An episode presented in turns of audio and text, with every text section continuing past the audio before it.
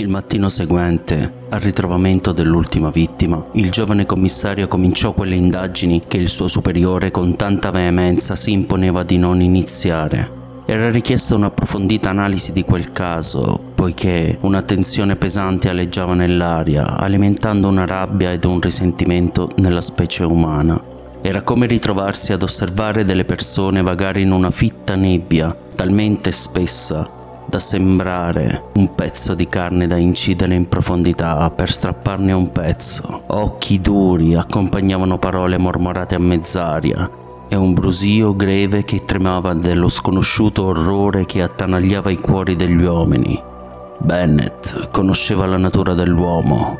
Lo aveva visto nelle colonie lontane dove i suoi commilitoni aggredivano ancora prima di essere aggrediti, poiché ciò che ci è sconosciuto genera in noi la paura di essere sopraffatti.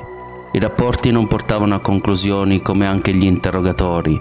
Baldracche ed ubriaconi in cerca di un facile compenso ammorbavano con i loro miasmi il polveroso ufficio del commissario, mentre i tasselli stentavano a combaciare come avrebbe voluto.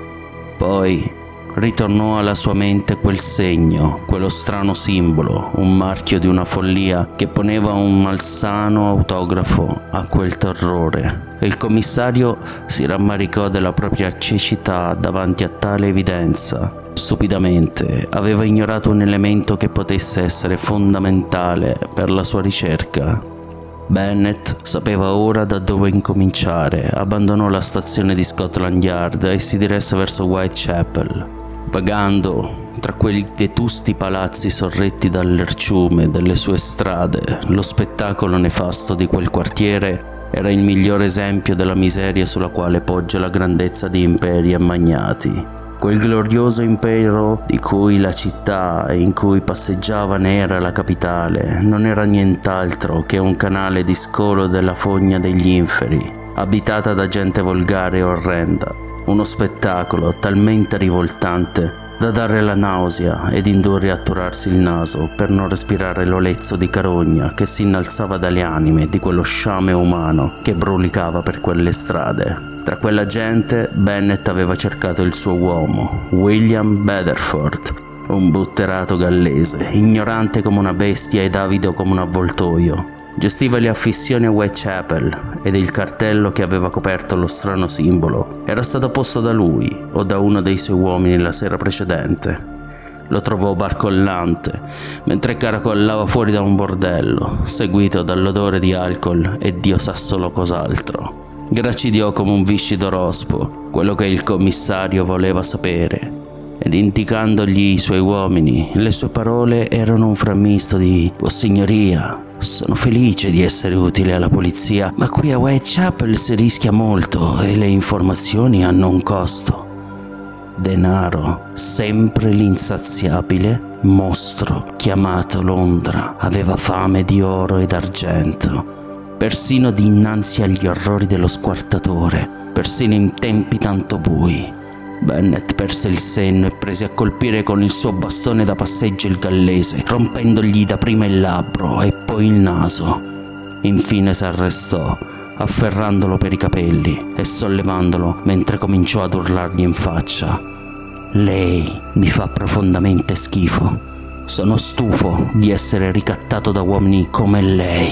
Ogni qualvolta chiedo informazioni, lei si rende conto che sto tentando di togliere una bestia da queste strade, ma probabilmente l'affinità che vi lega rendono impossibile comprendere la gravità di ciò che viene fatto da quel mostro ogni notte. Potreste essere addirittura implicato nella vicenda o magari, chissà, addirittura un complice.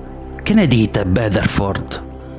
A questa affermazione il gallese impallidì Bennett era diventato un maestro nel recitare questa parte, a tal punto da convincere uomini di questo tipo a rivelargli ogni cosa, poiché se un poliziotto lo avesse voluto, la sua vita sarebbe stata stravolta e di certo avrebbe fatto compagnia ai vermi, od intrapreso un lungo viaggio diretto verso le colonie penali.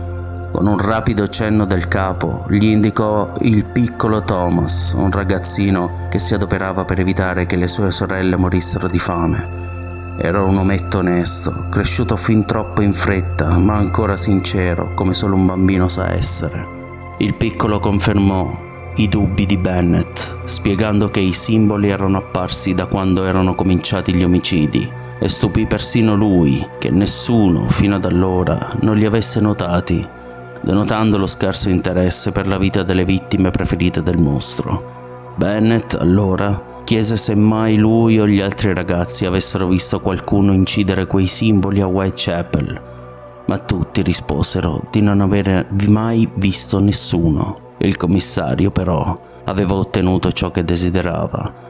Aveva finalmente una pista da seguire. Se avesse messo le mani sull'autore di quei simboli, era altamente probabile che avrebbe messo le mani sull'esecutore di quella mattanza.